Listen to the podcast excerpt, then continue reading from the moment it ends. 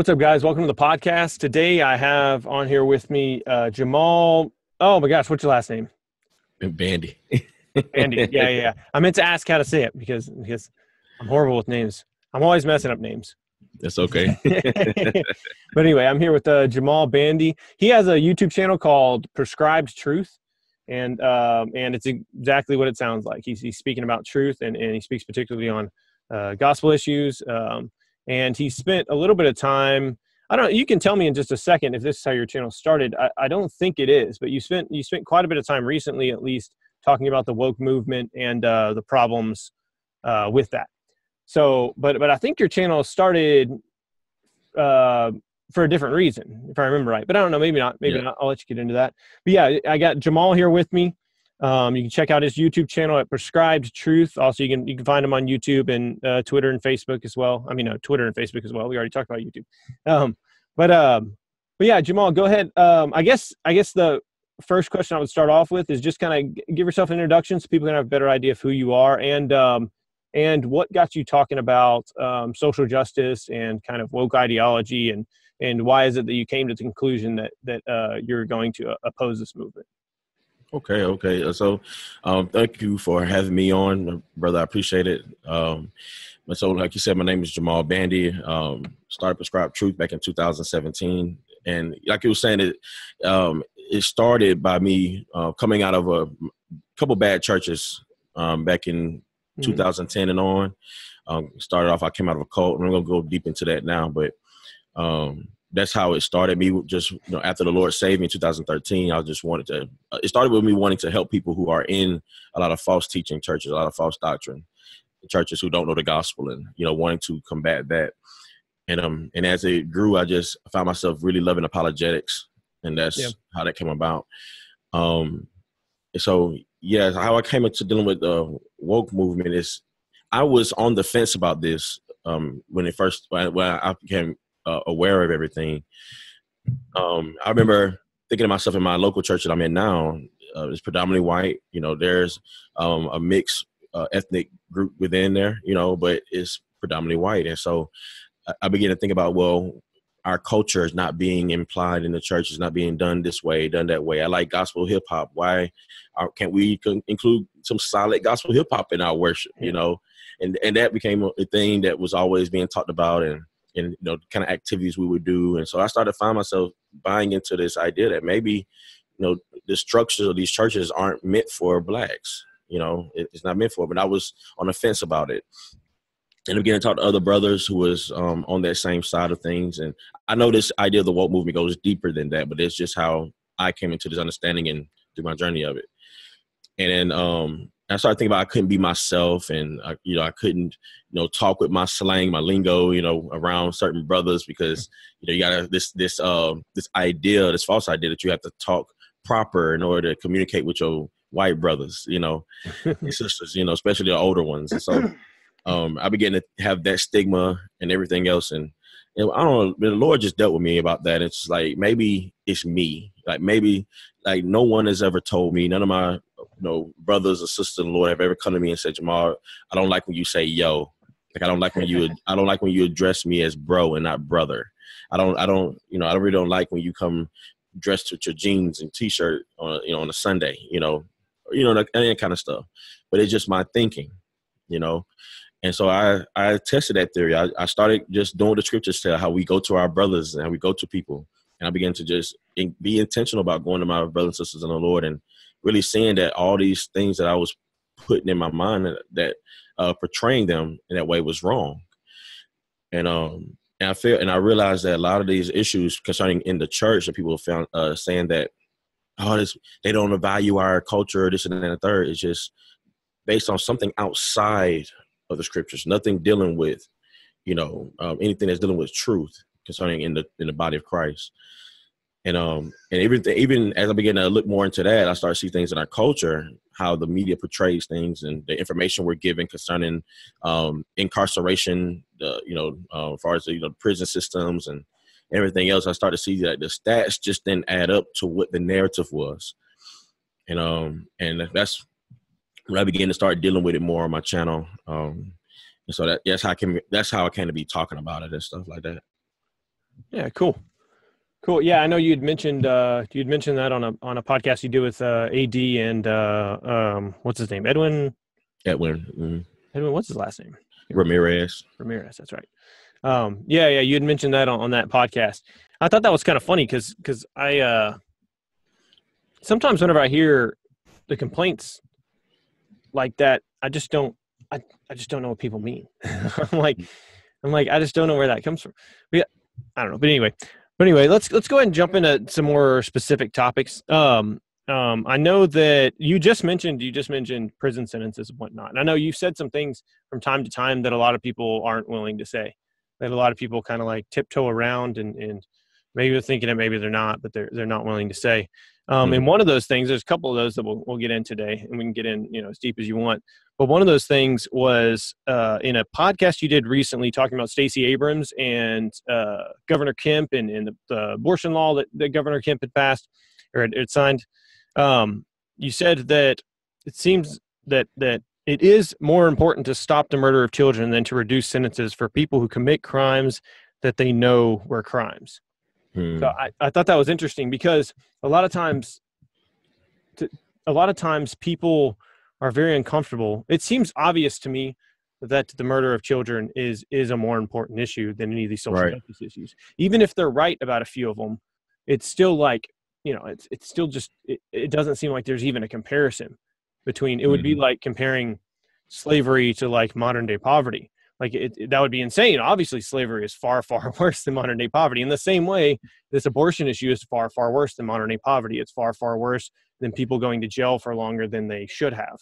Right. Right. But, but anyway, I was going to see if you could just kind of elaborate on that and and uh, so the reason you know why you would say that and what what the point you're trying to make whenever you whenever you say that. So the difference in, in this situation dealing with uh, Stacey Abrams and Governor Kemp is that uh, Stacey she wanted to reform um, prison laws concerning um, those who are incarcerated because of drug possession and um, or distribution and whatnot. And um, a lot of you know, and, and I'm not going into all that. And Kemp he wants to be harder on those who are having drugs. So it's like those who do drugs or those who have drugs and so on and so forth. Um, he wants them to be locked up. Period you know, get them off Yeah. the streets. All right. And so this was the that was the, the opposing views there. And then when it came to Stacey Abrams, she was for late term abortion, you Yeah. know, up towards the time of birth. Kemp, he wanted to, well, basically stop it at the heartbeat. Um, and so even though I believe, and I'm pretty sure other Christians believe as well, that you know life begins at conception, but that's Yeah. where that's where he wanted to stop it at, as far as when the heartbeat's detected. You know, you can't get an abortion at a point, which is cool. I mean, I just think it's a gr- you know, it's better than where where it was. Like that's progress, right? Yeah. So I'm, I'm I'm thankful for that. I'm not going to be complaining about that. um, and so uh, when it came to this, it's like, well, the the child in the womb has no choice as far as if they live or die. Mhm. You know, they're, they're, they're not able to put a say in it. you know, where a person who does drugs or a person who possesses drugs, knowing that it's illegal to do so, and knowing that ever since the drug wars years ago made those sentences very high for those who have them, you already know what the consequences are if you do them. You already know. Yeah. There's no excuse. So you know if you go if, if you go and purchase a dime bag of weed or you go and get you some cocaine, you already know what those what the uh, repercussions are if you're caught with it. Yeah. You already know. So why complain? Why cry when someone is locked up for a long period of time for these things, so on and so forth? Now, do I now as uh, give you um, my stance on this? I'm actually for reducing sentences of those who just are for um, possession. I am actually I'm okay with that. Um, but those who are already there already knew what their those um, consequences would be, and therefore, why do it? We know it's a you know as our sin nature and stuff like that, but you know it's it, it just it's just the thing. The child does not have a, a say in the matter, yet somebody is forcing their will upon that child, and it ultimately costing them their lives. And so I, I just feel like it's a it's it's a big gulf of difference between the two. Yeah, yeah, and um, I believe it was uh, KS Prior tweeted out something a few days ago where she talked about she she had quoted a New York Times article in which someone had uh, quoted a a uh, social justice advocate pastor that had said that that some of their white brothers and sisters don't seem to care about poor or immigrants or yada yada, um, or some of their white brothers and sisters that that are that advocate quite vehemently against abortion don't seem to care about the poor and immigrants and yada yada, which is which is slander to a certain extent because that's just not not the case. that's right. not that's not how it works. Just because you're advocating for one thing and not just because you're advocating for this issue and not for this issue over here, they says the thing doesn't mean you don't care about the people involved in that issue. It could mean that you just disagree with with it being an injustice. It could could be a number of things. Yeah, it it, it gets into a, it gives into a false narrative like then with immigrants. Mm-hmm. Who's ever been against immigrants? Yeah, I mean, call a spade a spade. Trump isn't against immigrants coming to the United States. He's against them coming here illegally. Yeah. Now, is is our system perfect as far as how they come into the come into the country? No, and I and I think everybody knows that. But that mm-hmm. still doesn't mean that people should still bypass coming trying to come legally. And everybody who comes here illegally is not trying to come here illegally because they're they're fleeing from being from danger. Yeah, they just they want a better life. You know, they want things different from where they are, or they or they want to pursue school, whatever the case may be. There's different reasons you know, and so to put everything under a blanket and say, oh, because you, you know, he's wanting to build this wall, uh, people who are for that as well are against immigrants. That's like you said, I think that's slander. That's not that's not true. Or or the poor is like we have there's things in place to help the poor, right? Mm-hmm. You know, so so what what would be what are people against so bad it makes it seem like as if they're against the poor? You know, that's a, that's an interesting point you make because there are already things in place to help the poor. That's what I find so fascinating about like uh, whenever we get into uh, reparations discussion and that sort of thing, is that is that although these these these welfare policies aren't aren't directed specifically at African Americans, there's plenty of white people in them too, but mm-hmm. but it's it's interesting that a lot of the solutions that they think they need more more money for education. We want more welfare programs like WIC and SNAP a lot of these things already exist to the point of where you can if you qualify you can get cell phones you can get you can get food stamps you can get wic you can mm. get medicare you can get or medicare or medicaid I always mix them up. I forget which one's for the poor i, I mix them up too. Whichever one's for, for the poor. Like you can get all these things to the point that the benefits add up if depending upon your circumstances obviously. So for instance if you if your baby has a medical condition the benefits for that would likely add up to more than if you went out and got a full-time job and we're mm-hmm. actually making money on your own. So so this idea that we don't already have these things in place that care for the poor from the government, which I, I disagree with those things. I think it should be done voluntarily through charity and through churches. But but the idea that we don't already have those things and that we're going to implement more that are going to fix the problem all of a sudden just doesn't make any sense to me. Right. I just don't get where that that idea comes from from the woke crowd. That the real the real problem is that we're not helping the poor. It's like, well, wait a minute, we have we already have massive government programs to help the poor. So either they don't work, which is inconvenient for the woke crowd, or or I don't know. I mean, I don't even know what well, where they would go from there.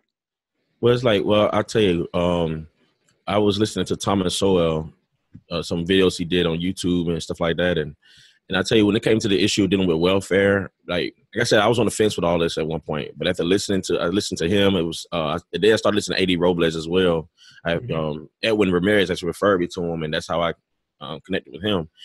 But um, but as I began to listen to these things, and people talk about welfare and, and what, how that really works and everything else, it's like I begin to really see like, wow. So in order for welfare to work, it does take from people. It it takes from yeah. others and then pushes to pushes to others. And our, in our country or in our culture says, "Oh, that's okay. Take take." You like, like the Robin Hood factor, you know, take from the rich, give to the poor. You know, yeah. So that's that, that's a noble thing. That's a good thing. But biblically, that's an evil thing. You know, like we're not called to take from take from anyone. That's that's stealing because no one is giving consent to say, "Hey, I want to give these things. I want to do these things." It's being forced. And um, and so I and I was like, wow. And I benefited from welfare. I mean, uh, you know, in the past, you know, I have, you know, so it's like, you know, I, am like, okay, hey, I I was down for this, you know. Mm-hmm. It's like, man, I, after looking at everything and looking at everything from a biblical perspective, it's like, you know, I really don't, I don't agree with that. And I listened to Thomas Sowell how to talk about how welfare really hurt us more than it did help us. Um, you know, so now like we're depending, up, we're dependent upon it, you know, versus our own strength or you know, or you know, working hard or you know, yeah, what we need to do and stuff like that. And so I know some people disagree with him on those things, but it made sense, you know, especially um, concerning affirmative action and all those things like that. It was just it really opened my eyes to things. So in the yeah. subject of oh, go ahead. Oh, I thought you were done. My bad. You can. You can not, well, I was just going to say real quick on the, on the subject of reparations. Mm-hmm. I just like what my is- issue with that is that you're basically going to make people pay who had nothing to do with the wrongs that was done then, who was going to do the payment. So whatever reason, if there was supposed to be payment back then and it didn't happen, well, that's on those who died. It should not come to it should not come to those who are descendants of those. Yeah. You know, say because, because we're not we're not enslaved. And you know, and think about like like my even though my ancestors were slaves, right? Even though they were slaves, I'm not a slave now. I was born I was born free. I was born to get an education. I was born to born able to get an education, I should say. Um, born able to be able to walk freely and, and everything else. Nobody owes me anything. I mean, they they owe may have owed them something, you know, and they may have been whether it was whether it was dishonesty, or whatever case may be, that didn't happen. Whatever sins it was then, they people shouldn't have to pay for that today.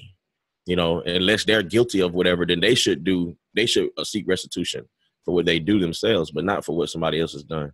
Yeah, that's the that's the common misconception. They like to use the word reparations.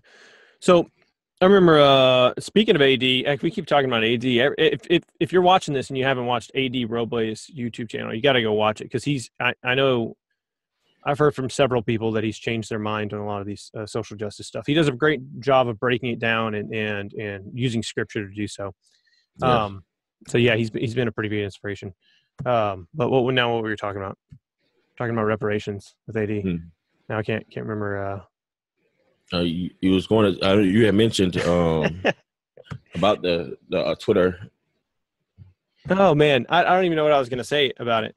But anyway, uh, speaking of Thomas Sowell, yeah, a lot of the stuff that he writes, I can't remember. I was, AD had said something I was going to mention when he said, but oh well, I forgot it.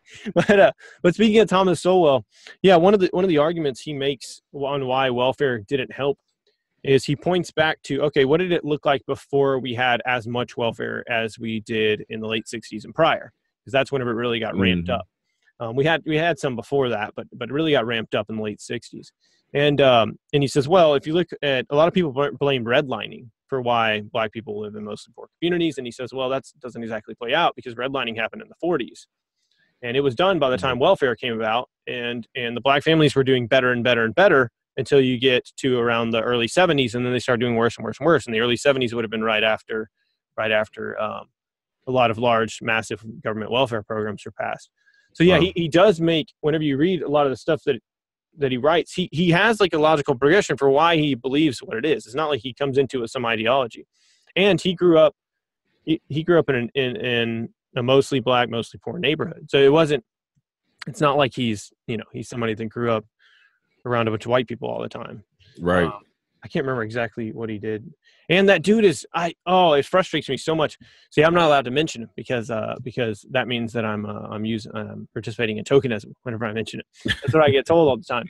But I have never once brought up Thomas Sowell because he's black because it makes no sense. He's like he's one of the most um well uh, uh what's the word for it? Can't think of the word. He's one of the most well educated, well um um he's well spoken well, yeah. well spoken well thought out economist he is the best economist in the world still alive today. Like the only one that, that i would really compare to him that made an impact on society as a whole that, that whose whose people whose name people remember would be milton friedman. But milton friedman's not alive anymore. Thomas sowell and I, I i mean i think thomas sowell does a far better job at explaining things to the layman this is one of the reasons why I like Jordan Peterson. Of course, Jordan, neither Thomas Sowell or Jordan Peterson is Christian, so I don't advise right. to them for for uh, spiritual spiritual right. help. But but it's another reason why I like Jordan Peterson is he's he's deep into that psychology stuff, so he can help people understand things. But he's really good at explaining it in like layman's terms. And Thomas Sowell is the same way. He's he's he's really well versed in economics, but there's a lot of people that are really good at economics, but they can't explain anything to you. They don't. Mm-hmm. But he's he's smart enough that he he can he can learn it there, and then he can also explain it in books to to just the common man. Um, um, but anyway, didn't mean to go on a Thomas Sowell rant there, but uh, yeah, but I really I really love his stuff, and, and you bring it up, and and and people say you're participating in tokenism. It's like, have you like have you just taken five seconds to research who this guy is and, and all of his accomplishments? He he was a professor for for how many years. He's got a number of degrees. He's got like he spent his entire life focusing on economics. Like I hmm. wouldn't do that. There there are some, you know, leftist economists that I wildly disagree with, and I would never say that somebody is participating in tokenism or that dismiss their opinion because of anything other than the ideas themselves and you know, but that's, logically that's, consistent. It's it's just insane. But that's the but, uh, problem with the, with the narrative here is like it's it's when you truth doesn't matter when it comes to this stuff, and that's another thing that bothers me. Is more centered on emotionalism. It's like I, I you know maybe an African American man. A lot of the things that I've talked about on my channel concerning these things have kind of stirred me emotionally. Like I can mm-hmm. see how um you know other African Americans may see these things as being some some of these things are being so messed up or so jacked up how the narrative plays out because I feel it, you know, I feel it. But when you throw when you get rid of the emotions, you let the truth stand, the facts stand. It's like why not let why not just listen to that, especially as those of us who are Christians.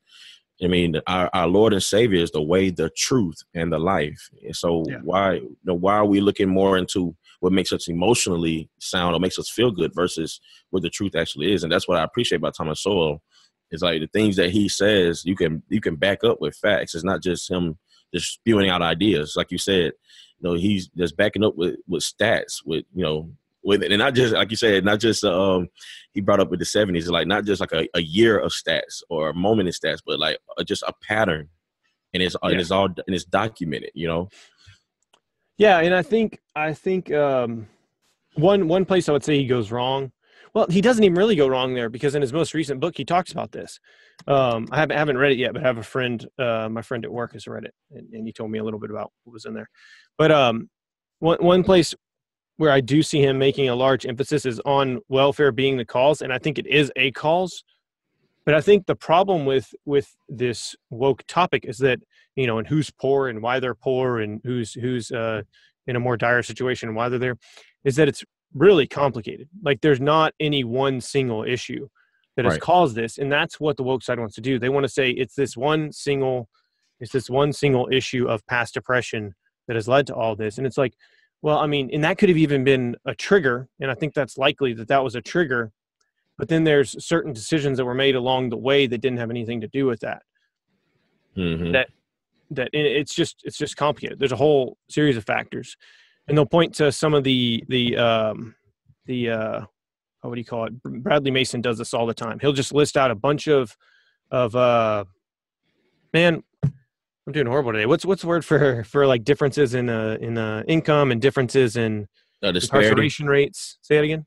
Disparities. Disparities, yeah. So disparities in income and incarceration rates and all these things, and he'll list out all these stats, and I'm going, but all those are connected.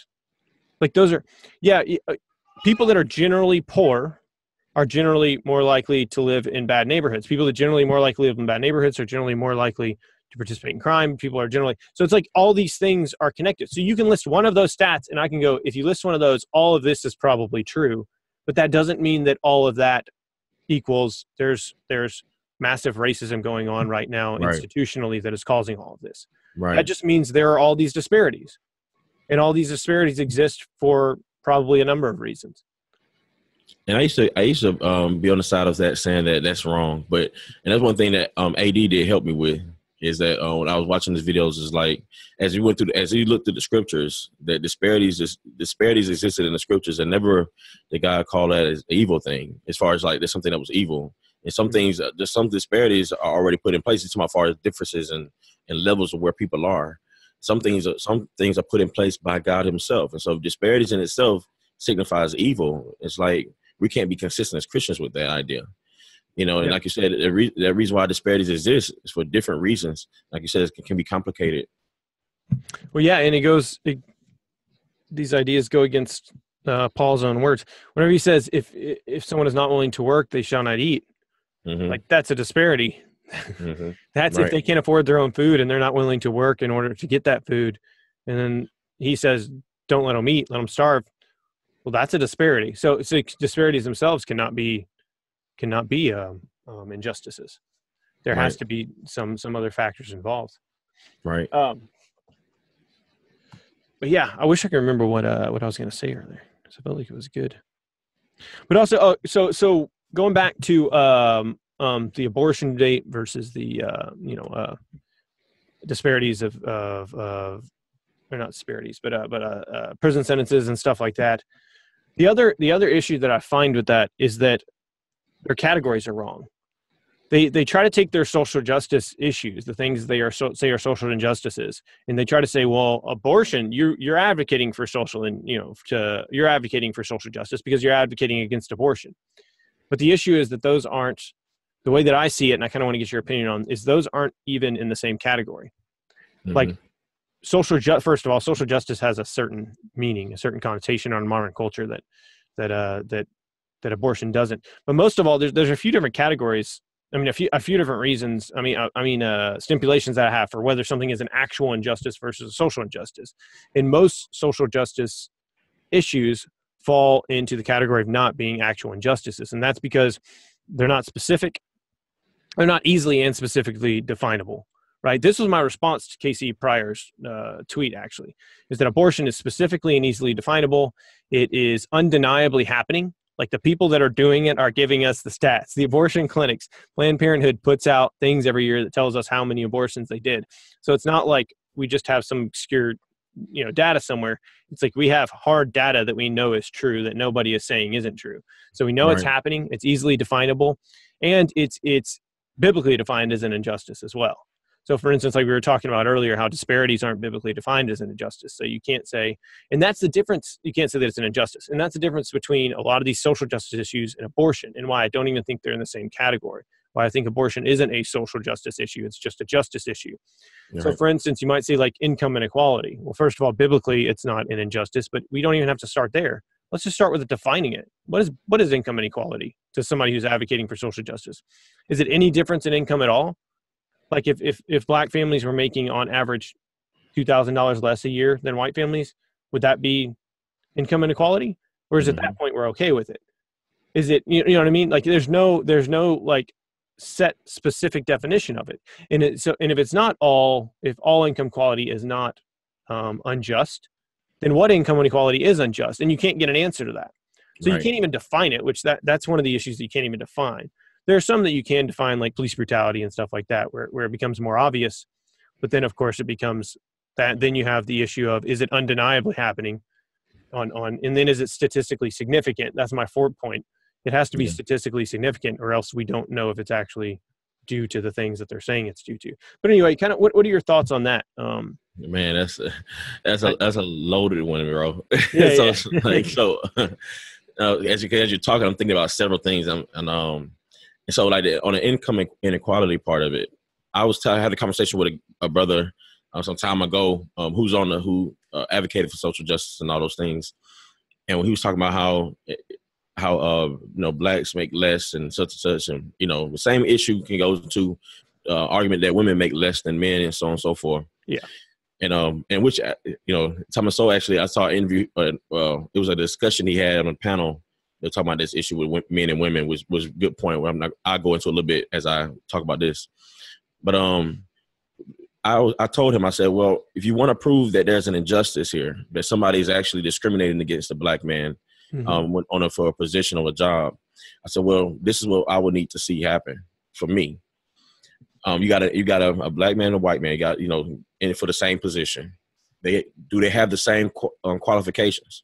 do they meet the same qualifications across the board? Have they gone to the same, not, not necessarily the same school, but do they have the same degree, been for the same years? Have they had the same level of experience, many years, and so on and so forth? Um, there in a lot of jobs because of per, a lot of jobs take people for personality reasons as well. Are they are they both you know workable? You know, have good attitude, so on and so forth. Like, are their qualifications so similar? And the only thing that the employer has to choose is that you know what I just want to choose this person because they're white. Yeah. You know, like, like, that's what I need to see. And I'm like, I know that. I mean, some people may say, you know, like Jamal, that's an impossible thing to think about. I said, but if you're going to accuse somebody of racism, well, that's what it needs to be because you're talking about a hard issue, right? Yeah. As far as an injustice for that. So even when it comes to the um, income part, and so they get the position. So say if black man gets position, white man gets the same position, but one is paid more than the other. Why is that? So once again, everything's the same. You know, they have all they have the qualifications, the years of experience, and so on and so forth. Yet this person is paid less than this person. you know, I need to better know. I better be see. Okay, everything else is good. It's just it has to be that they chose they gave this person more money because they're white. You know, and there's a lot of factors. And I, I go into I'll talk about with Thomas Sowell. The argument with women in the um in the workplace as far as men, which is a factor. I'm not saying it's completely correct, but it made me think about it more. Is that some men when when men are hired for a similar position, women are hired for the same position, yet they get paid less. A lot of factors taking in place as women, you know, they get pregnant, they may miss time of work, whatever the case may be. Whereas the employer has to take that in consideration as well, as far as a man who was going to work most likely the whole year straight. You know, you know, don't have to worry about them having to take maternity leave, and if they do, men take less maternity leave than women do. You know, saying so it's some that's just a factor. Know, that's not the, the full case, you know, in it, but that's just a, a, factor that was brought out. Maybe think about it more as far as how these things are brought out. So just like with with um, the feminism, it's not necessarily it's not necessarily um, the, the, the institutions are against women as far as how they do things. There's some factors mm-hmm. that we need to be drawn that needs to be drawn out. And so same thing with the black and white. It's not that it's racism automatically. It's, it's some factors that need to be drawn out.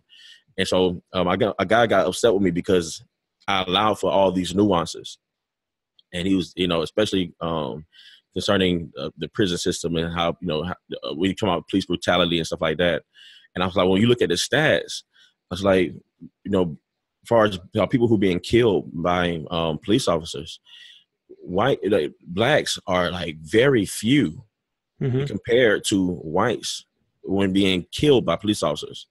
And you look at the stats of those, and you say, okay, well, of course somebody may get killed by a police officer, but there's a reason why it happens. Like why is the person killed? Were they armed or unarmed? And you know, and all those oh, things. Oh yeah. All those factors taking place. So when you look at those stats, the numbers are still even few. Still very few. Yeah. And to make it as far as making it very significant as if this is a big as if this is a problem like, like our police force can't be trusted yeah and this is this is why they always go to experiential knowledge because it's it's it, whenever you really dig into the facts you can't you just can't get there. And this is why i don't i don't care as much about experiential knowledge. I just it's it's not it it's not of any worth to me at all. It's subjective. To be honest. Yeah it's it's exactly it's, subjective. Have objective objective ideas. But yeah if you look if you look into the stats of i've, I've done a lot of this because i wrote an article on it about a couple years ago whenever the black lives matter stuff started kicking off. Well i guess it was about three years ago. Um and and so I dug into this because I was like, well, let, let's see because because we are seeing these videos, and I even sat down with the pastor at the church I was going to at a time, which I don't go to anymore, um, because of some of the social justice stuff. But and and I was after I'd written this article, and I go because they had done a video talking about Black Lives Matter, and it was and it was kind of like iffy. It was like back and forth. It was it's like a lot of stuff that churches do that slowly go down this route. This is one of the things that I hate the most I always tell people if you want to find out if a church is social justice, if they have a blog, read the blog because that's where they start. They start talking about it in the blogs because they don't want to talk about it in front of people because mm. they they essentially they can't defend it. So they slowly indoctrinate people into it, and then they start talking about it in church at large, which is manipulative because most people don't read the blogs. I think it's deceptive.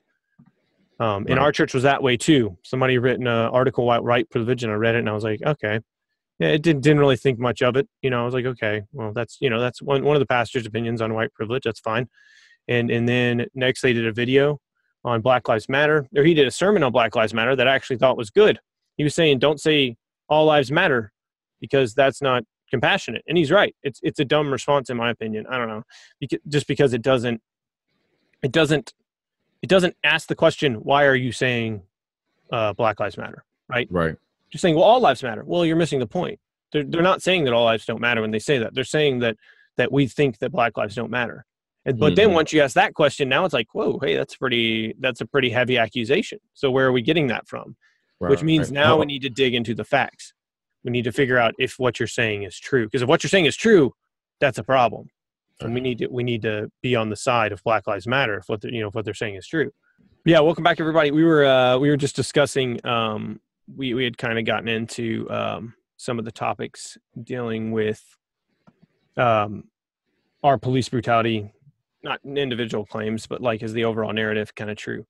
And uh, so, so I was just I was just basically saying that that if these claims that Black Lives Matter was making, you know, starting in in I guess 2015 is about whenever it started, were true and my church was right to say that, that this is a movement that not a movement they, they didn't necessarily endorse the movement like the, the actual you know the the because there are people that are behind movement but the idea that that our brothers and sisters of christ are saying that the black lives don't matter are saying that we they think that americans think black lives don't matter and we should be compassionate towards that. And um but they were kind of embracing they were kind of embracing the idea that what they were saying was true. So i decided to sit down with them and, and go over a little bit about like why i didn't think it was true and see if they had anything of value to say to to refute those claims. Because i'm willing to go along with it if it's true because if it's true that that um, that there's massive police brutality against blacks that isn't happening against whites, and that there's this race-based hatred towards blacks from police departments or from or from the society at large that makes them not care about them. Well, then that's a problem. We need to be speaking about speaking out uh, about that uh, as the church. But whenever I sit down with them, you find out that they just never looked into the facts. They right. just heard somebody say, "This is my experience," and then they just, "Oh, that's your experience." Well, it must be true then. Mm-hmm. And I go, "Well, that you run into a lot of problems then. Yeah. And, and the, the reality is is that like you said, more white people are shot. Now white people are a higher percentage of the population. So so black people as a percentage of their population are, are two point times more likely to be killed by cops. But there's a bunch of other factors involved, and the main factor being that uh, um, African Americans tend to live in, in, in neighborhoods that have more crime or they're more likely to live in those not they're more more like they're more likely to live in those neighborhoods that happen to have more crime if that makes sense. But right. so of course that ups the rate and once you include that then it it evens out or it actually in reality it looks like white people get shot more often than blacks. But of course there's a whole bunch of factors that go into this so you can't say that they're being racist against white people either because no. that, would, that would be ridiculous. But anyway go ahead I was just thinking like um, one guy had brought it up to me too as far as percentage. Like when I had so when I gave him the stats as far as the number, he mm-hmm. was like, "Well, it's still a higher it's a higher percentage of the blacks." I said, "Well, well if you have a if we're you know we're minorities and so therefore there's less of us, right? But that shouldn't take away from the amount. It doesn't take away from the amount of people." And I was like, and if you if you look at like if you have on your one hand, you have five fingers. So you have that's that's each each finger or in your thumb to be in the appendage counts is twenty percent so if I take out if I take out two people from my from um, the hand of five, what's that? That's only forty percent. Well, if I take away one of my fingers, right, you only have four. Now everything up to twenty five percent. If I take out those same two, that's fifty percent. So there's a higher number, but say the same amount of people, but a higher number of um, higher percentage because of mm-hmm. the the you know the total amount. If that makes sense, I, I, I try to make a simplified way of talking about that, but yeah. And so the whole point of that is like we can't even if you sell as a higher percentage here, it's like that still doesn't that still doesn't make it where this is an epidemic. You yeah. know, because the numbers are still small, and, and, the numbers of those, and and you think about like what the people who are being killed, like the white the whites who are being killed, um, unarmed white men who are killed um, by police officers, whatever it could be, you don't know all the information for and all that kind of stuff. They're not broadcast on the TVs. That's not coming out you know, you don't see them out. You can you can yeah. do research, you can look up the case files and those things, but you can't you won't hear that on on Fox News or CNN. That won't come up. You know, so the narrative is that Black Lives Don't Matter because that's all we see. Yeah. It's always put in front of us is that this black boy was shot, this black boy was killed, they did this. And then on top of that, we don't have a we don't the news doesn't push out every time a black man kills another black man. You yeah. know, young black boy kills another black boy. It's not pushed out as often. Is you do see it in your local news if something like that has happened, but it's not pushed out nationally. You know, because that that doesn't matter. That doesn't play in, buy into the narrative. You know, at the end of the day, say is there is there an issue? Is there are there police officers who do wrong? Of course, nobody makes the makes the forces perfect, but to say that police are out to get black people, that's that's slander. You know, as if, if you make a blanket statement, such a thing. Yeah, and I'm glad you said that because that's exactly whenever I was having my discussion with these guys, my church, um, these leaders at my church. That's exactly what they would do. Uh, I would be they they brought up you know some of the instances, and I go, yeah, yeah, those are th- those looked unjust to me, like that. Those cops should be prosecuted. And I think in one of the cases, the cop has been prosecuted and went to jail. But mm-hmm. so in a lot of these cases, these cops do get prosecuted. It's just you don't hear about it uh, because the media doesn't publicize it once it happens. But I go, yeah, those are bad kids. I go, but you're talking about an overall narrative. and and these individual anecdotal incidences don't don't prove your narrative. And I go here, let me show you the stats. So I I pull up on my phone, pull up stats, and I'd show them the stats and go like, look, this is this is actually shows that this isn't a or this doesn't seem to be a racial issue. This doesn't seem Right. to be racist, you know, a, a massive amount of racist cops or an institutionally racist police departments or yada yada. Not that they don't exist. I'm sure. I mean, we've got how many hundreds of thousands of cities in this this country. I'm sure they're there. I'm sure there's there's police departments that are institutionally racist that have policies that are there, but it's not this massive problem that everybody makes it out to be. And I'd show them the stats, and they go, "But what about this video on CNN?" And I, and I, I the third time it kind of upset me. I was like, "Are you?" I'm just thinking in my head, like, "Are you even listening to anything that I said?" Mhm. like the third time that he brings up a video again, I go, I just went over stats that show that's not like an overall problem. And I already Right. said that, yeah, that's bad. That's bad. He should go to jail. And it's just, it's just amazing that people can't get past that. Mhm. They can't get past that. I saw a video of something happen, therefore it's happening. And the real problem with this is if we want to use this as a standard, you, you know who does this too? White nationalists or white white supremacists, I should say. White supremacists do this. Mm-hmm. You talk to a white supremacist who talks about, you know, black people being inherently bad. What are they going to do? They're going to go world star hip hop and pull up on videos of people fighting people. And, Oh yeah, And you yeah. go- you know what? And you go, wait, point. that's not representative of all black people, Right. right? That's what you would say. That's not representative of all black people. It's the Mm. same thing with with the cops. That's not representative of all police departments. That's not representative of all cops. And to in order to prove that it's actually a systemic problem, you have to show me statistically that this actually is a systemic problem. That there is this divide in some way. But, Right. but anyway, It- even even in a comparison with people say with abortion, it's like with abortion if, if and it's just, it's just for the sake of talking, if, if the issue with abortion was that like you have people out there with pictures of aborted babies, right? And, Mhm. and, you know, bloodied and everything else, and you see that if you if that imagery is out there, and say it's not you know it's not going on like that. It's matter of fact, there's not it's not it's, it's not even legal. It's just people are doing it. Something that it's just things that happen. Like right now, it's not legal for uh, a man to be killed unjustly. Like that's it's not legal. You know, right? So you got this baby who's like who's you know blooded on this on this whatever platform they have, and that's the image. But it's not really the, nothing that the country is pushing for or any kind of stuff like that. It's just things that's happening, right? Yeah. But the thing with abortion is that along with those images, along with those instances that we can bring up, those cases of people who go in and abort their children, we have stats as well that coincide with that to say, hey, this is not just um thing a few instances or a few occurrences.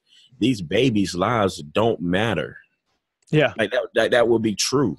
Like these unborn children lives don't matter. Yeah. You know, whereas no one is pushing, no one is advocating for the unjust the unjust murder of young black men, un- unarmed black men. Like nobody's advocating for that. Yeah. You know what I'm saying? Like you may have people who do things those things that are wrong and evil and, and sinful and wicked, but nobody's advocating for it. So that obviously their lives do matter. Their lives do matter. But over here, people are advocating and, call, and for them to be killed. Therefore, they don't matter. Yeah. Yeah, exactly. It's it's it's uh it's just it's different categories. Like I said earlier, they're not Yeah. even in the they're not even in the same category, and they try to equate the two. Um, but, but going back to the, I, I thought of a scripture while you were talking about um, um, pay, like a like a black man and a white man getting a job that's the same job, and one getting paid more than the other, yada yada. This is also answered uh, um, in the Bible as well. Um, not necessarily if there's an actual disparity, like if somebody's intentionally paying black people, yes, obviously that's an injustice.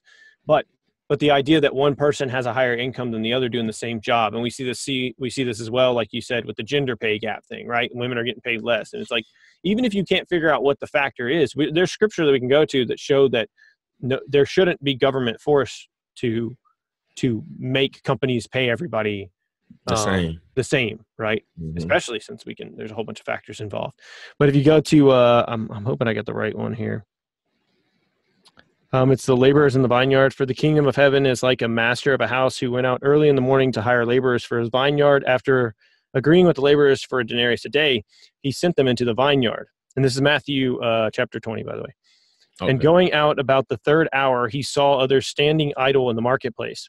And to them he said, You go into the vineyard too, vineyard. Well, I always say vineyard. I swear, I've done that for years. and I know it's vineyard. And then I catch myself after I do it like three times. And I'm like, like vineyard. Why am I saying vineyard? Anyway, all right, let's start that sentence. Where are we? You go into the vineyard too, and whatever is right, I will give you. So they went. Uh, going out again in the sixth hour and the ninth hour, he did the same. And about the eleventh hour, he went out and found others standing. And he said to them, Why do you stand here idle all day? They said to him, Because no one has hired us. He said to them, You go into the vineyard too. And when they came in the evening, the owner of the vineyard said to his foreman, called the laborers and paid them their wages, beginning with the last up to the first. So up to this point, basically, he's he, he needed some workers. He went out, got some workers. He went out again. There's people standing that weren't working. He got them to work, and this was a few hours later. Then a few hours mm-hmm. later, again, he went and got more workers. So, but at the end of the day, they all quit working at the same time. So they've all worked different hours. Mm-hmm. And he says, uh, it says, and when those hired about the 11th hour came in, each of them received a denarius. Um, uh, now, when those hired first came in, uh, they also uh, received just a denarius. And on receiving it, they grumbled at the master of the house, saying, These last worked only an hour, and you have made them equal to us who have uh, burn, borne the burden of the day and the scorching heat. But he replied to one of them, Friend, I am doing you no wrong. Did I not agree? Did you not agree with me for a denarius? Um, and there's a little bit more I'll read in a second, but that's kind of the point mm. that I really want to hit on. Friend, I am I am doing you no wrong. Did you not agree with me for a denarius? So when people talk about income that's inequality good, good, and some people making more, this Bible verse, it's a parable, obviously. So maybe it happened, mm-hmm. maybe it didn't happen. But the point it's trying to make is that is that let your yes be yes and your no be no. Like if you agree to a wage, that's the wage you agreed to. So if you mm-hmm. want a mm-hmm. different wage and you want to go out and get a different job and get a different wage, or if you want to negotiate your wage, that's fine.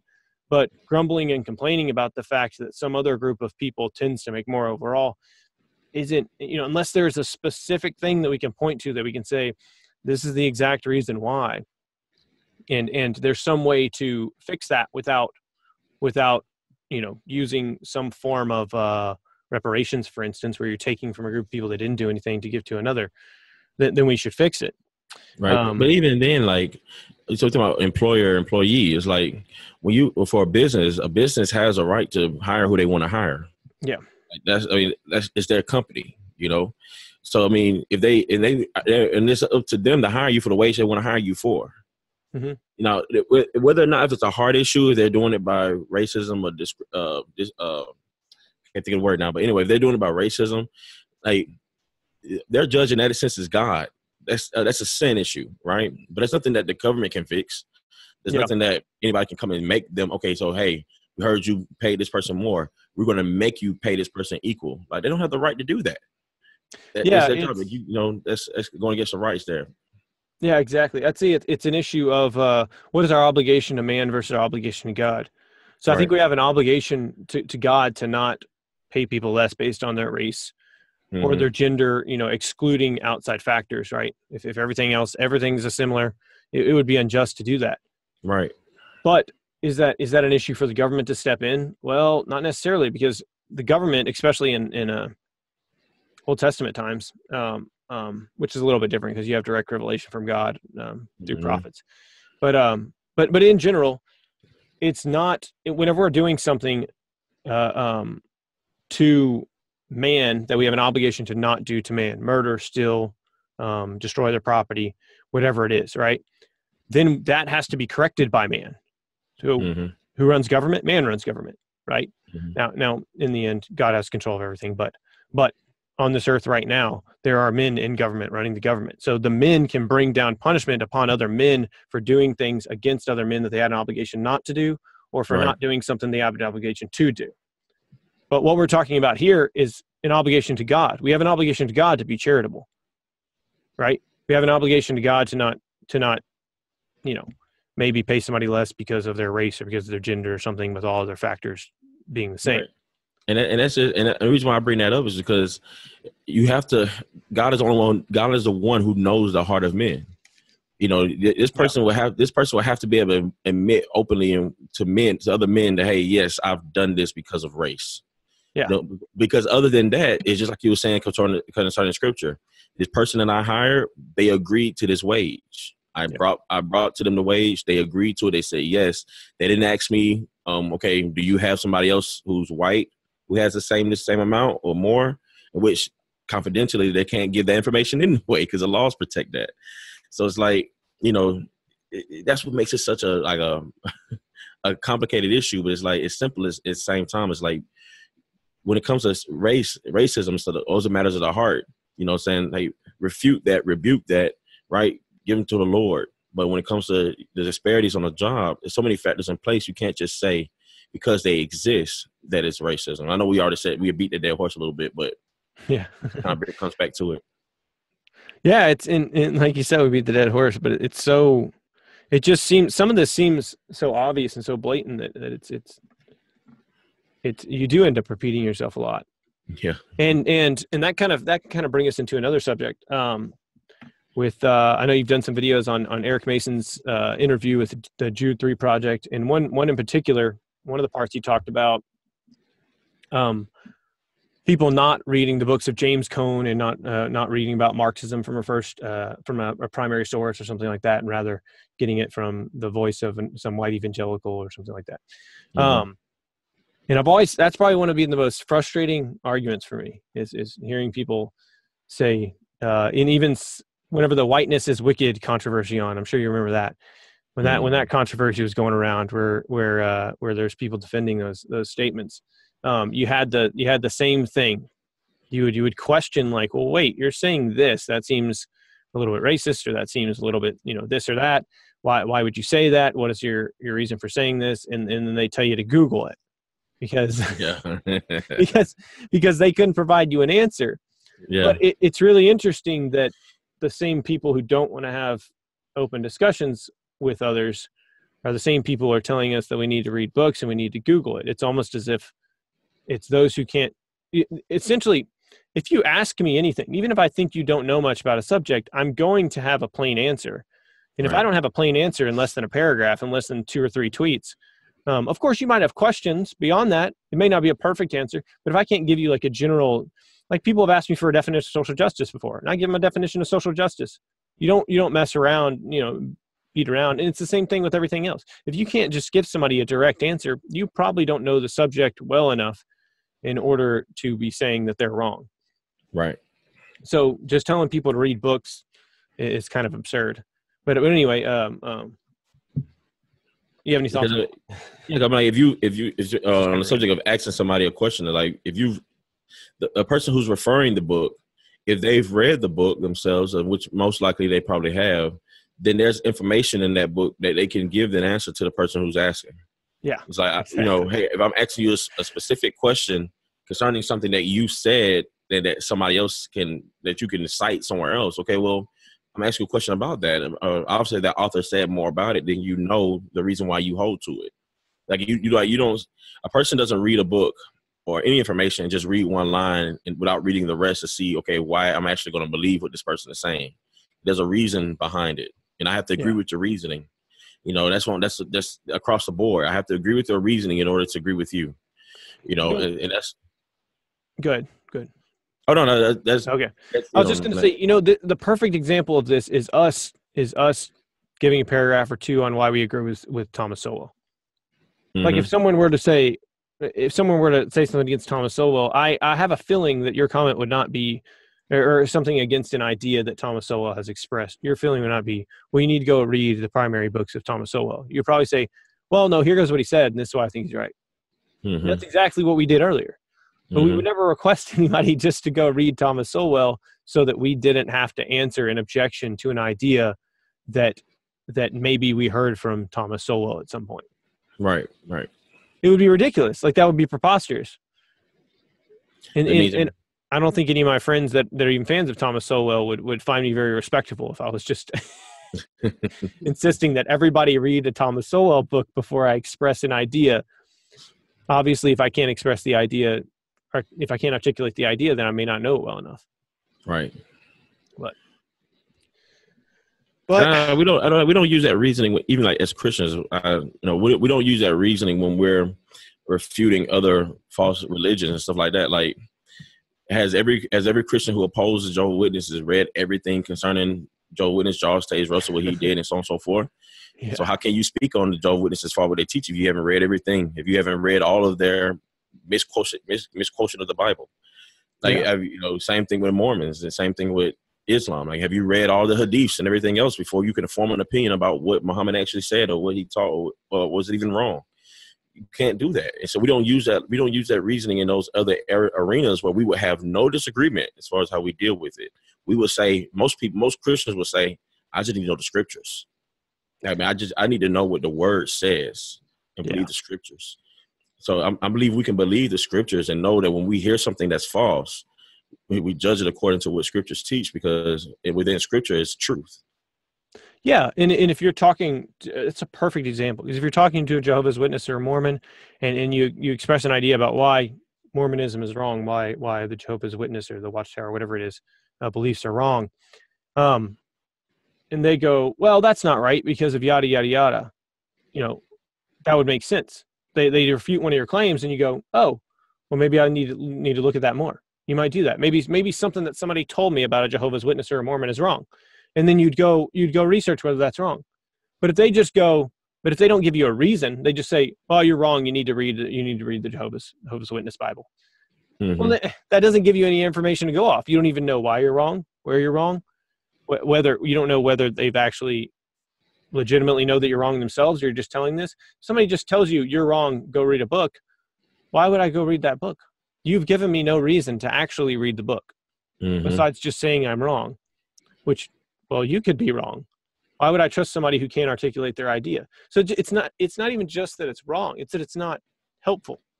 Right. Like like you said you don't you don't you don't do anything else in that way because it's so unhelpful. It doesn't it doesn't do anything for anybody. That's true. Oh, but uh, we're getting we're getting close to an hour here, so we'll probably we'll probably kind of sum it up. Well, I guess some of the one of the things that, that you had mentioned that I think is is probably a more controversial thing that you said uh, on whenever you did that podcast with AD, and then and then I saw you had some videos on it, but I haven't had time to watch all of them yet. Uh, was whenever you talked about George Whitefield, and um, and and uh, well, I'm just going to get you kind of kind of run down uh, some of the the explanations you've given for for George Whitefield and, and what you think about that.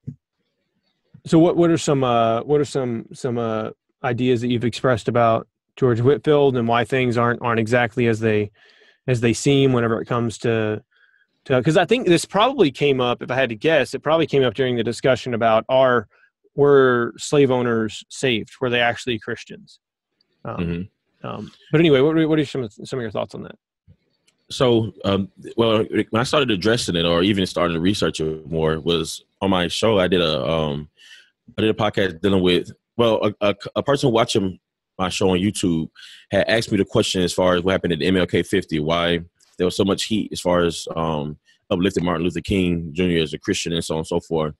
And while there's you know slave owners who were christian you know and he named uh, specifically george whitefield and um and um Jonathan Edwards.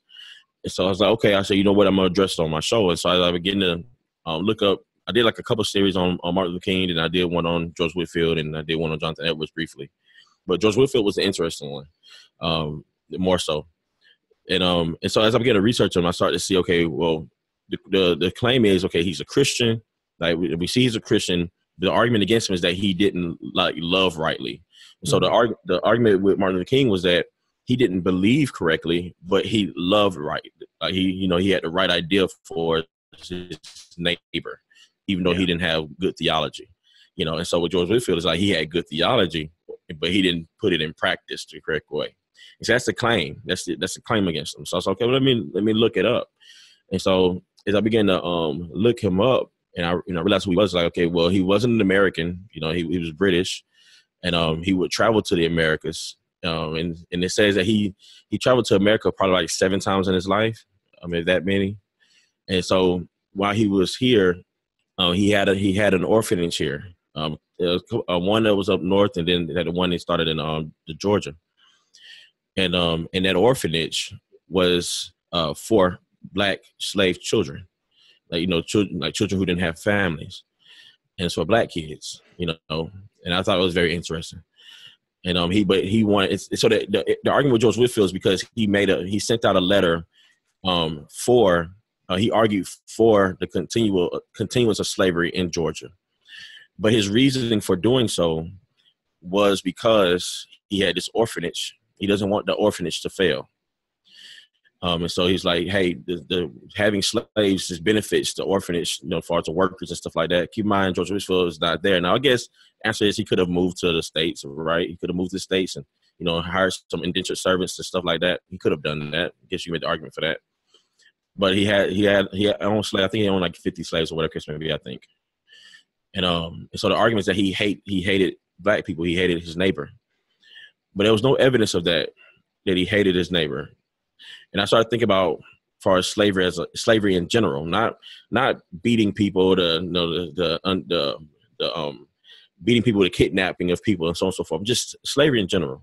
Yeah. Was it was it a sin? Like does, does the Bible ever claim that uh, slavery in itself is a sin? And I started thinking about all these factors as I'm looking at George Whitefield and everything. Because my thing is, I have no problem with admitting that George Whitefield has some issues if there are issues present. Yeah. Is there an issue present? I mean, I can think about all the things he could have done. I'm like, okay, well, I, I would have done it this way. I would have done it that way. But the problem is he's not here to defend himself as far as maybe he didn't think about those things. Maybe he did, or maybe there's a reason why he couldn't do certain things, what it may be. Don't know that. But what yeah. we do know, all we do know is that he owned slaves, that he had an orphanage, he pushed for slavery in Georgia, and that he sent letters to Virginia and um and uh, some other states getting rebuking them for their mistreatment of slaves so obviously he cared about slaves. It wasn't that he just hey these these people are not human and that kind of stuff, you know. And um, he even expressed in his letter to Virginia, those in those um, other con- uh, colonies, that he whether or not to own slaves or not, he wasn't sure of not if it was a sin or not. He wasn't convinced that it was a sin, but he wasn't completely against the idea that it maybe could be. But he's like, I'm I'm not convinced that it is. I don't know, but I do know that we don't treat them this way you know. Yeah. And um, and so I was looking at all these things with George Whitefield. It was just interesting as the information came about. And um, you know, I, I know I'm kind of going kind of scatterbrained here, but it was it was a lot of information that be brought out concerning him and how things happen. And I thought it was very interesting to me. Um, on my channel, I brought up was that there was a poem that a slave girl had of his, or who um, who did after he passed, and what she wrote about him. And the words, and I I I read it on my podcast, but it's it was beautiful the way she talked about him like this, the way she talked about him is not in a way of somebody who hated their neighbor. Yeah, you know, it, it, it's like it wasn't just her. She talked about how other other slaves who just waited to listen to him speak and preach. And so this this is not of a man who came every time he came he just he hated his neighbor he hated those people he didn't put in practice his christian standards and values you know he was he just wasn't convicted on whether or not it was a sin to own them and in, and on the way I look at it, I know this is unpopular for people like myself to say, but if I'm a Christian during that time, and I knew and I know, just like George Whitefield knew, that there are owners who beat and mistreated their slaves, well, I would want to purchase slaves in order to keep them from the ones who were mistreating them. Yeah. And and at that time, and if you was a let, uh, and I and I thought about this, well, why not just let the slave go free? Like once you once you once you get them, why not let them go free? But if you just let them go free, well, what are they going to do? What do they have? Where are they going to stay? Where are they going to go? What land do they have? And so not only is it, so I understand why they not only just purchased, but why they live with them for the long for the time that they did until they were able to purchase their freedom. Because during that time when slaves were free, they weren't just free with nothing; they were free with money. You know, and they was able to go and start their life again. So I mean, it's it's a lot of those factors in that. I know it's not popular for me to say, but yeah, yeah. As, yeah, this is uh that's one of the things I like about you is you, you don't you don't uh, stay with any certain territory. You just say what you think is true and and let the chips fall where they may, which is which is rare. Which is rare for a lot of people. Are you still there? Oh, okay, your screen. For yeah, yeah. I wasn't sure if you're there, but uh, but yeah, that that's interesting. I'm gonna have to go back and watch all those um because because I know I heard some of that information on the podcast you did with AD and uh and uh, that's just something where I'm not very well versed as far as like uh, history goes, history of particular individuals. I know I know a general understanding of of of what went on, you know, in history, but not not of specific individuals. Um, I would I would I would encourage um, anybody if they if they want to look into that. There's a website called wallbuilders.com. Oh, okay. Um, it's, Oh, it's is that um uh oh what is his name? That's the guy that does that that goes around to churches sometimes and does like the history of uh Christianity in the church and that sort of thing. I'm not sure. I'm not sure. Barton. Barton. Something Barton. It sounds familiar. I just, I just don't. I looked at the site and the, the information they have. They have uh, articles. Even they have like actual sources, like news articles and and, Mhm. and all these things of, of things that took place. They talked about how um, that was. I know um, that was a good resource when I was looking into um, Independence Day. You know, as far as the start of, of America when they when we won our uh, independence and what that meant for blacks and so on and so forth, and even how um, slavery was prior to Independence Day, and then so on and so forth. You know, it, it was very interesting. You know, and so it just it just sh- showed that the narrative by true documentation that they have there is like the narrative is just wrong. That it's like the country is founded off of racism and all these things like that. It's like, man, like we before before America won its independence, we were under Britain, and Britain didn't want to end slavery. America, the colonies wanted to end slavery. The majority of them did. Um, the South didn't, of course. You know, they had the fields and crops and everything else. It's a different terrain. Um, but the the majority of the population in, in early America, the 13 colonies, they wanted to end slavery, but Britain was against it. You know, because the slave trade was, you know, was it had they made a lot of money off of it, and it wasn't just in America that the slave trade was going on; it was other countries as well. You know, but it seems like America gets the most heat for having being a Yeah. participant of the slave, the slave trade. but um, you know, so all that was going on. But then when America won its independence, the America, the, the founding fathers actually put in place something that actually help us uh, come out of this. And the and because America um, was a well came to be a democracy, it wasn't about being a dictatorship. So one one one person was going to rule the whole lot, you know, or one party was going to rule the whole lot. They wanted to be a democracy, you know. And so with that being that, and I, I remember discussing with some fellas, but like the the uh, the three the three fifths compromise I mentioned on my show. The three fifths compromise has always been put out as being, hey, this is this was against blacks. They they looked at blacks less than human and made them, you know, less than a person because their um their population counted less when it comes to representation in the Senate. And I was like, oh, representation in the uh, House of Representatives or whatever. And I was like, you think about it, what happened? What happened with the three fifths compromise is that the South had uh, abundance of population because not only the whites were there, but the blacks as well. So they had, if you look at the census uh, from the time that um, the Declaration of Independence was signed and so on and so forth, it's like the, the South had like a huge number in population growth, a huge number compared to the rest. Mhm. And but most of that was because of slaves.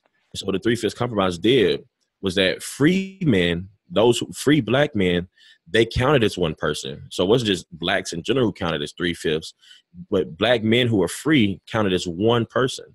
And uh, but those who were slaves, it was it was three out of every five slaves counted as far as that for that population on representation for representation. Mhm. So what happened over the course of years, because of that compromise, and the South didn't like that. The South hated that. They wanted they wanted all their slaves to count.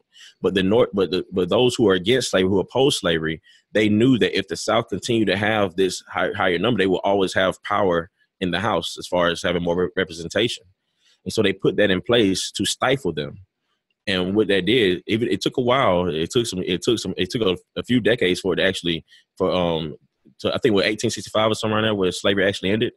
And so it's like you talking about some decades in between that. But every 10 years, you see a significant number of free blacks who vote, who our population is being counted in the North, who's opposing the South slavery to a point where when it came time to vote on whether or not slavery is going to continue, the South had no power. They had little power in order for it to continue. So it ended. It was inevitable that it was going to end.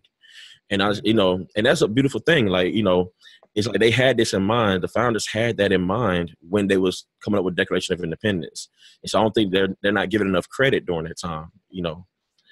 Yeah, yeah, it's it's it's like like we were talking about earlier. It's just a lot more complicated than uh than people put it up to be. It wasn't like you had an entire country of racist people.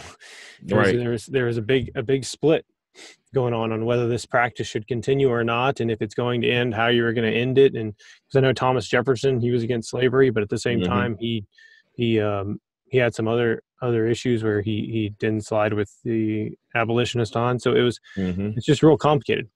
and also our, our founding documents the the idea that all men are created equal and that we have we all men who are created equal are are, are have life the right to life liberty and the pursuit of happiness like Mhm. that that is a repudiation of the idea that we should enslave a certain uh, segment of people because they have a certain color of skin Right. like it's so it's just it's it was almost a matter of of coming into um coming into the principles like the country actually coming together and coming into the principles that were expressed in the declaration of independence and in the constitution of the united states um uh because because slavery was was directly opposed to some of the the ideas expressed in these Mhm. documents and i think that's that's what probably ultimately ends it that along with some of the, the historical context that you gave um, as well is that now we look at it because now we look at it and we go how could every anybody have ever written this and thought that it was okay to enslave people based on race Right. like that's Right. crazy that's crazy you wrote this this document that talks about being created under god being equal having all these certain inalienable rights that the government can't take away and yet you were okay with slavery. Like that's that's that's crazy to us nowadays. Mhm. so it's almost like the documents were written in a way that that would slowly over time progress towards a more free society. And that it would take a rejection of those documents to go away from a free society which is kind of what we're seeing now. We're slowly seeing go in the opposite direction. We're rejecting some of the principles but uh but yeah man think that that was a I think that was a fantastic way to end to end this uh piece. I love that that uh history lesson that you gave on that. Um, I knew some of it, but some of it some of it I didn't, and I'm sure uh, viewers will find it real interesting. Um, but yeah, everybody, this is Jamal uh, Bandy. Uh, go to Prescribed Truth on YouTube, or you can go to prescribedtruth.com.